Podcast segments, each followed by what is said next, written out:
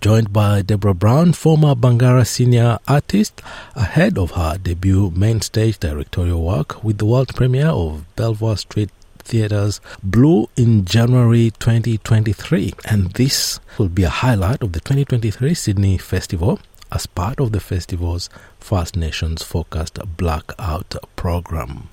Deborah, thanks very much for taking the time to talk to us and uh, welcome to NITV Radio. Thanks for having me. It's a pleasure.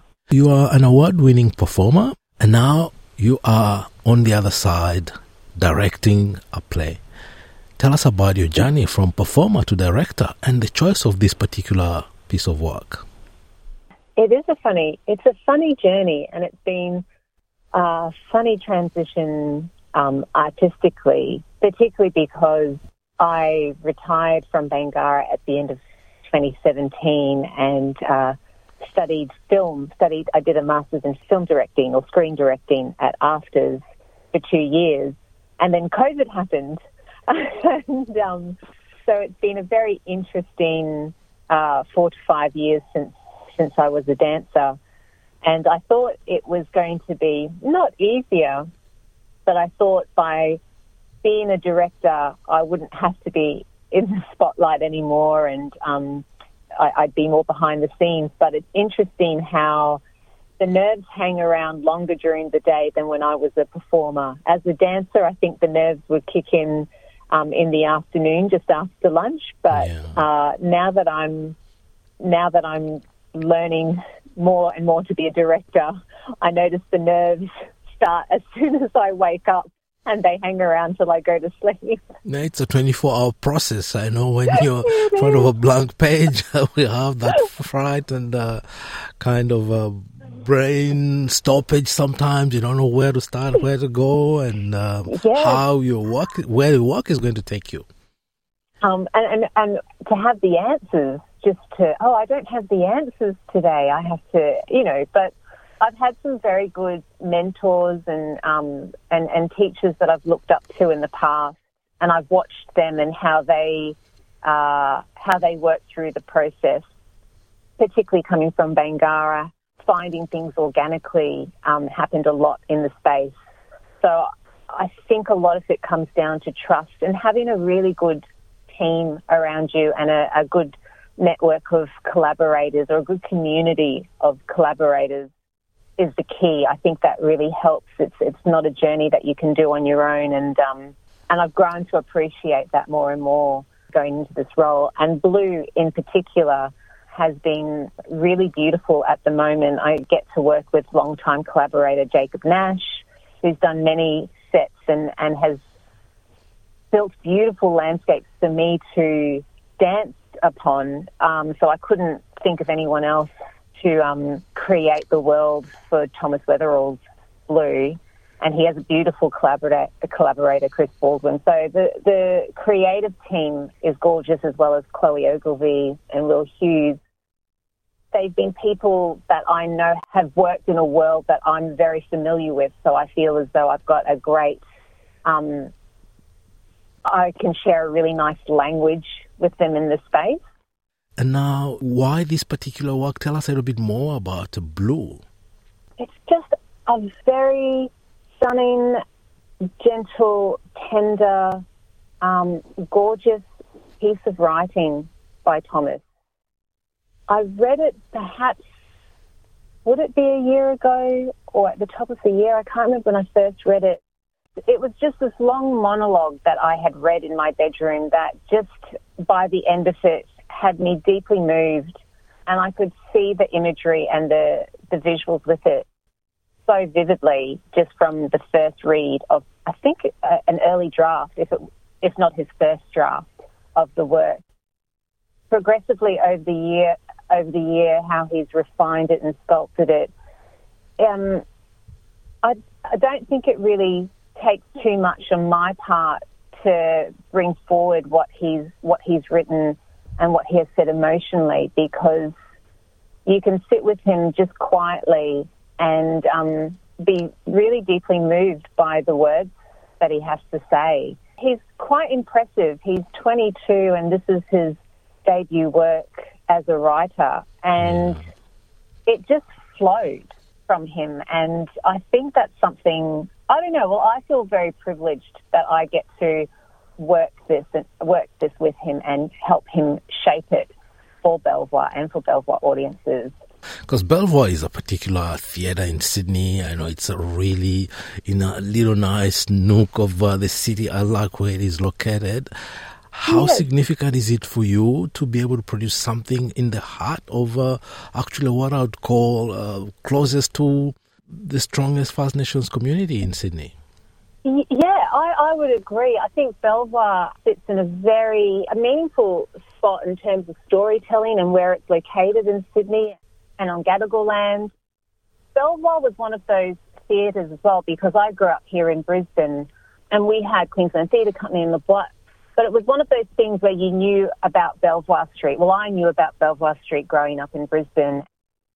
I remember the first time. Actually, this is a this is a story I've told a few people. Uh, the first time I went to Belvoir, so I'd already been living in Sydney. I was uh, the same age as what Thomas is now.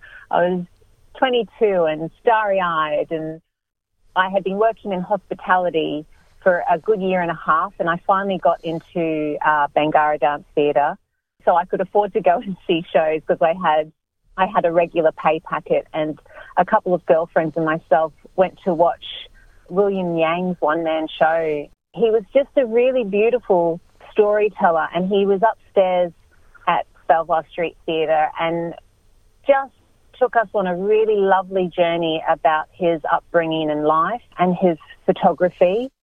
And I remember walking away feeling quite moved by by that. And then, of course, I got to see more and more plays and got to see the diverse range of um, plays that Belvoir produced um, and all the different stories. So to be able to take something like Blue and, and put it in that space, I mean, someone who was very important to me creatively and inspired me as a as a dancer was David Page, and his brother Stephen Page directed him in his one man show, page eight, in that very same space. So I think there's uh, there's a very deep connection with Belvoir in terms of the people who I've admired um, and peers that I just absolutely love who have treaded the boards there. So I'm really excited to get to create in that space alongside these great creators such as Thomas and and and the and the team. Coming back to the story, it said that the story of Blue is a story of grief and resilience. It takes upon this journey of um, a, young man named Mark, and um, I guess where he is in terms of his mental health and where he sits in um, within his family, uh, and what he witnesses is life at, at, such a young age, what he has to witness and um, cope with. I don't really want to give too much away, but it is very reflective and contemplative of how he copes with grief. How does he survive that, and how does he continue to breathe and um, and, and, and deal with these and, and go through this process yeah. um, that he he faces, particularly at such a young age and as a young man. And I think what he's written about has a universal appeal it's part of Blackout. He, yes, um, a lot of us on the team uh, identify with being First Nations, but I think it is a it is a piece of writing that no matter your background, uh, I think there is a connection. It's just such a gentle way of bringing you into the space, no matter who you are or what your cultural background is. Now let's look at the costumes, the music, the set, all these other uh, elements that bring a show really together and um, bring it to life. I'm really excited about working with this creative team. As, as mentioned earlier, Jacob Nash, I, have worked with for many years, more so as a dancer, uh, uh, once or twice as a choreographer. He's someone that knows how to create this intimacy and also be able to give us this uh, amazing landscape at the same time. Jake's gift, I think, is being able to transport us in what is essentially a theatre. and I think Belvoir Street, compared to say the theatres, like I've I've often worked with him in the space of, of the drama theatre at the Opera House. So Belvoir's a very different space to create a new world or a different world. And I think what he's imagining at the moment, I think will transform it into an, a place that I don't think we often explored um, at Belvoir. And then we've got uh, Will Hughes and Chloe Ogilvie. Chloe's doing our lights and, and Will um, our sound and music. And the thing I love about this team is because I've come from a dance background and I've, I've shifted now into the director, into a director of theatre and a little bit of film. These creators have worked in both fields as well. Both, all of them have had a strong connection to dance as well as theatre. So for someone like me who is still building up their director's vocabulary, perhaps if I have to slip into a dancer's, if dancers talk, I know that they all understand what I'm saying and feeling. Yeah. Um, but they've all done such beautiful work in the past, and I think they have the respect and the care that I think a piece like Blue deserves. Yeah, yeah, yeah.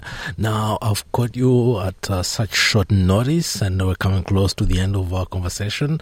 So, I'd like to open the mic to you for a closing word.